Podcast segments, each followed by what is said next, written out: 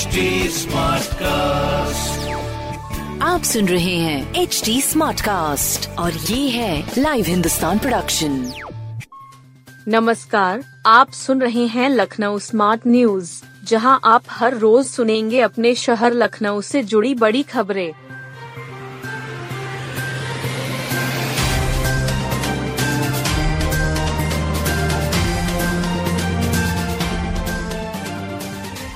नगर निकाय के लिए शुरू हुई नामांकन प्रक्रिया चार प्रस्तावक ही ले जा सकेंगे। नगर निगम और नगर पंचायतों के लिए नामांकन प्रक्रिया मंगलवार से शुरू हो गई। पहले ही दिन नगर निगम मुख्यालय में नामांकन के लिए पर्चा खरीदने वालों की भीड़ उमड़ पड़ी। पुलिस ने जगह जगह बैरिकेडिंग लगा दी है। नामांकन प्रक्रिया अंबेडकर जयंती और रविवार के छुट्टी के दिन भी जारी रहेगी। डीएम ने बताया कि 18 अप्रैल को नामांकन पत्रों की स्क्रूटनी होगी। इसके बाद 20 अप्रैल को दिन में तीन बजे तक नाम वापसी का मौका दिया जाएगा। 21 अप्रैल को चुनाव चिन्हों का आवंटन किया जाएगा। इसके साथ ही नामांकन प्रक्रिया खत्म हो जाएगी। डीएम ने बताया कि नामांकन प्रक्रिया सुचारू रूप से चलती रहे, इसके लिए पर्याप्त व्यवस्था की गई है। शांति व्यवस्था बनाए रखने के लिए पुलिस बल की तैनाती के साथ बैरिकेडिंग लगाई गई है। सभी गेटों पर डोर फ्रेम मटेल डिटेक्टर लगाए गए हैं। नामांकन केंद्र में शस्त्र लाने की अनुमति नहीं होगी। साथ ही नामांकन प्रक्रिया की वीडियोग्राफी की जाएगी। नामांकन केंद्र के भीतर और बाहर की ओर सीसीटीवी कैमरे लगाए गए हैं। जन उद्घोषणा प्रणाली के ज़रिए लाउडस्पीकर से समय समय पर निर्देश भी दिए जाएँगे। अवैध शराब की बिक्री रोकने के लिए चेकिंग शुरू हो गई है। पुराने शहर के बवाली बूथों ने बढ़ाई प्रशासन की बेचैनी। पुराने शहर के बवाली बूथों ने प्रशासन और पुलिस की चिंता बढ़ा दी है। तनाव न हो इसके लिए अफसरों की तैनाती की जा रही है। भारी संख्या में पुलिस बल की भी खास ऐसे ही बूथों के लिए व्यवस्था की गई है। जोन तीन, जोन सात में संवेदनशील, अति संवेदनशील बूथों की संख्या काफ़ी अधिक है। नगर पंचायतों में भी बवाली बूथ कम नहीं है। इन बूथों पर हंगामा, हिंसक घटनाओं का अंदेशा रहता है। जिला प्रशासन की सूची के अनुसार हाइपर सेंसिटिव प्लस यानी अत्यधिक संवेदनशील बूथों की संख्या नगर निगम में नवासी है।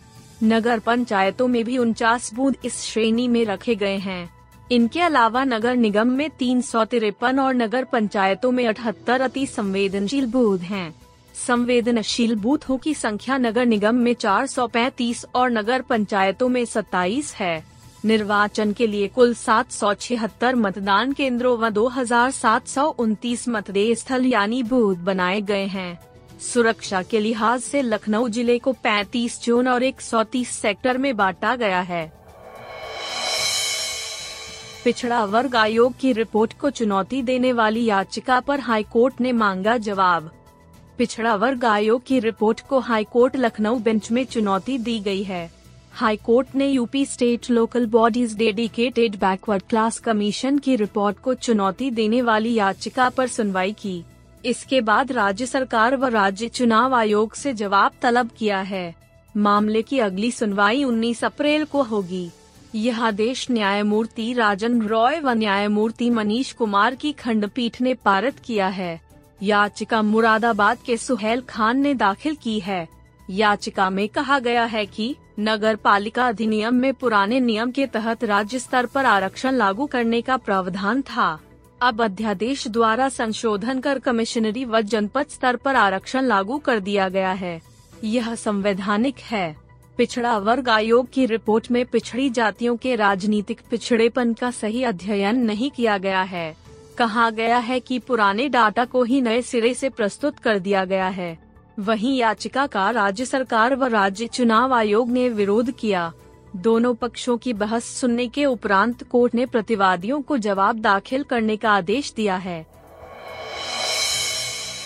थोक बाज़ार में गेहूँ और आटे के दाम गिरे फुटकर बाज़ार में नहीं आई कमी। गेहूँ का थोक मंडी में दाम गिर गया है। इससे थोक मंडी में आटे, मैदा और सूजी के दाम में भी गिरावट आ गई है। वहीं फुटकर बाज़ार में आटे के दाम में गिरावट नहीं आई है। माना जा रहा है इस सप्ताह फुटकर बाज़ार में भी दाम गिर जाएँगे। गेहूँ की फ़सल की कटाई के बाद दाम में गिरावट आई है। थोक बाज़ार में गेहूँ के दाम में 200 से 250 रुपए प्रति कुंतल के दाम में कमी आ गई है। इससे थोक मंडी में आटा के दाम में भी गिरावट आ गई है। वर्तमान समय में गेहूँ 2000 से 2050 प्रति कुंतल बिक रहा है, जबकि मैदा 2400 रुपए प्रति कुंतल बिक रहा है। बीते दिनों हुई बारिश से गेहूँ की फ़सल पर महज पाँच से छह फ़ीसदी उत्पादन पर असर पड़ा है। किसानों ने गेहूँ कटवा दिया है। बाज़ार में नया गेहूँ आ चुका है। इसलिए मार्च माह की अपेक्षा अप्रैल में गेहूँ के दाम में थोक मंडी में दाम में गिरावट आई गई है। पांडेगंज व्यापार मंडल अध्यक्ष आर के अग्रवाल ने कहा कि एक सप्ताह में फुटकर बाज़ार में भी आटा का दाम घटना चाहिए। नौजवान भी हो रहे बुढ़ापे के रोग पार्किंसन का शिकार। बढ़ापे की मानी जाने वाली बीमारी पार्किंसन नौजवानों को सता रही है। कम उम्र के लोग पार्किंसन की चपेट में आ रहे हैं। डॉक्टरों का कहना है कि कम उम्र के लोगों में पार्किंसन की वजह अनुवांशिक हो सकती है। 10 प्रतिशत कम उम्र के लोगों में पार्किंसन अनुवंशिक होती है। समय पर इलाज से बीमारी की रफ्तार को काफ़ी हद तक थामी जा सकती है।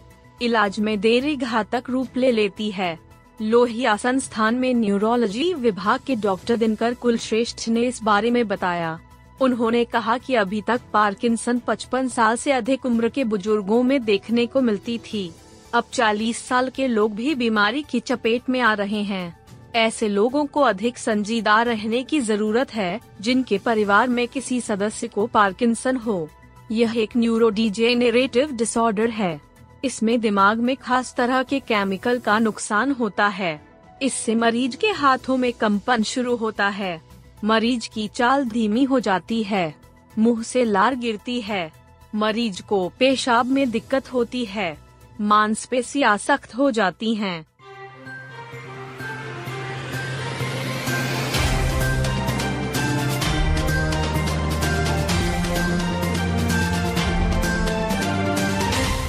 आप सुन रहे थे लखनऊ स्मार्ट न्यूज़, जो की लाइव हिंदुस्तान की प्रस्तुति है। इस पॉडकास्ट पर अपडेटेड रहने के लिए आप हमें फेसबुक इंस्टाग्राम ट्विटर और यूट्यूब पर फॉलो कर सकते हैं।